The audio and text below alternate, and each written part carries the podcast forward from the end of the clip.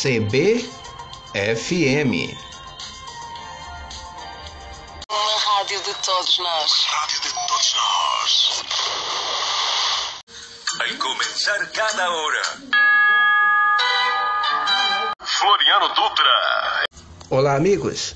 Foi assinado sexta-feira, 3 de setembro, o contrato com a empresa que vai administrar o trecho da Ferrovia de Integração Oeste-Leste entre Ilhéus e Caetité, na Bahia. Os cerca de 500 quilômetros vão receber mais de 3 bilhões de reais de investimentos o trecho faz parte de um corredor ferroviário que, quando concluído, vai ligar o futuro porto de Ilhéus à ferrovia Norte-Sul. Trecho 1 da Ferrovia de Integração Oeste-Leste, FIOL 1, será o canal de ligação dos produtos brasileiros aos navios de exportação no sul da Bahia.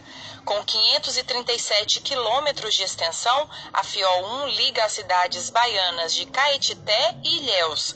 Quando estiver pronta, vai se unir a outros dois trechos até chegar a Figueirópolis, em Tocantins, onde se conecta à Ferrovia Norte-Sul e ao restante do país. Para o presidente do grupo de empresas responsável pela obra, Benedict Sobot, esse é um investimento no Brasil e nos brasileiros. As obras que estavam paradas desde 2014 vão receber 3 bilhões e 300 milhões de reais em investimentos, segundo o ministro da Infraestrutura a expectativa é que a FIOL 1 comece a operar em 2025, com o transporte de mais de 18 milhões de toneladas de carga. Em um primeiro momento, 16 locomotivas e 1.400 vagões estarão em operação. A estimativa é que a obra gere 55 mil empregos e acelere a economia, o que vai ajudar produtores rurais. O contrato de concessão da Ferrovia de Integração Oeste-Leste terá duração de 35 anos. De Tanhaçu, na Bahia, Manuela Castro. Farinha no saco. Em nome das ministras e dos ministros desta casa, eu conclamo os líderes do nosso país a que se dediquem aos reais problemas que assolam o nosso povo.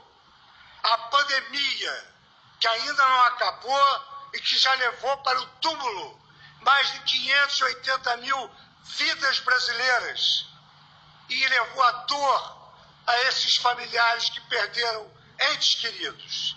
Devemos nos preocupar com o desemprego que conduz o cidadão brasileiro ao limite da sobrevivência biológica. Nos preocupar com a inflação que corrói a renda dos mais pobres e a crise hídrica que se avizinha e que ameaça a nossa retomada econômica. Esperança por dias melhores é o nosso desejo e o desejo de todos, mas continuamos firmes na exigência de narrativas e comportamentos democráticos, à altura do que o povo brasileiro almeja e merece. Não temos mais tempo a perder. Farinha no saco.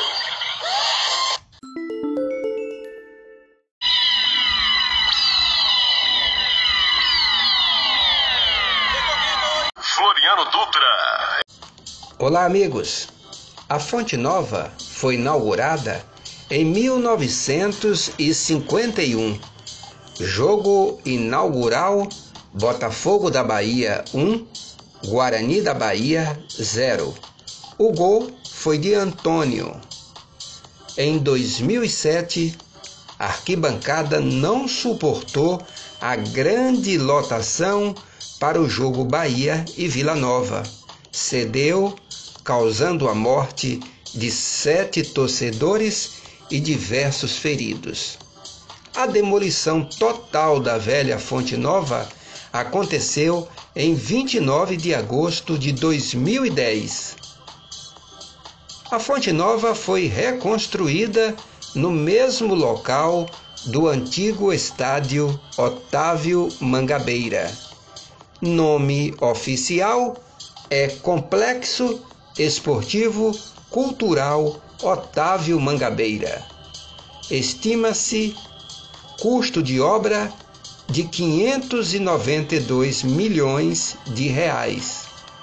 A partida inaugural, em 7 de abril de 2013, o Vitória goleou o Bahia por 5 a 1. É recorde de público, 51.227. O primeiro gol foi marcado por André Cajá.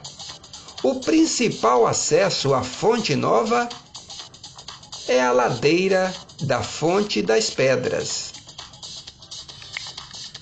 Em 23 de abril de 1953, nasceu a Praça Esportiva Almáquio Boaventura, nas imediações dos bairros Sobradinho e Jardim Cruzeiro, que deu lugar ao estádio Joia da Princesa, ou seja, Alberto Oliveira, inaugurado em 13 de novembro de 1966.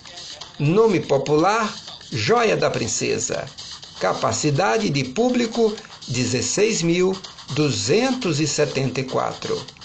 Partida inaugural: Vasco do Rio de Janeiro 1, Fluminense de Feira 0. Gol contra do zagueiro Val, um dos maiores craques da história do Fluminense. O seu esforço de hoje é o segredo do seu sucesso amanhã. Floriano Dutra para GB Esportes. Parceria CBFM. Alô, Gil Batista, o canhão da GB.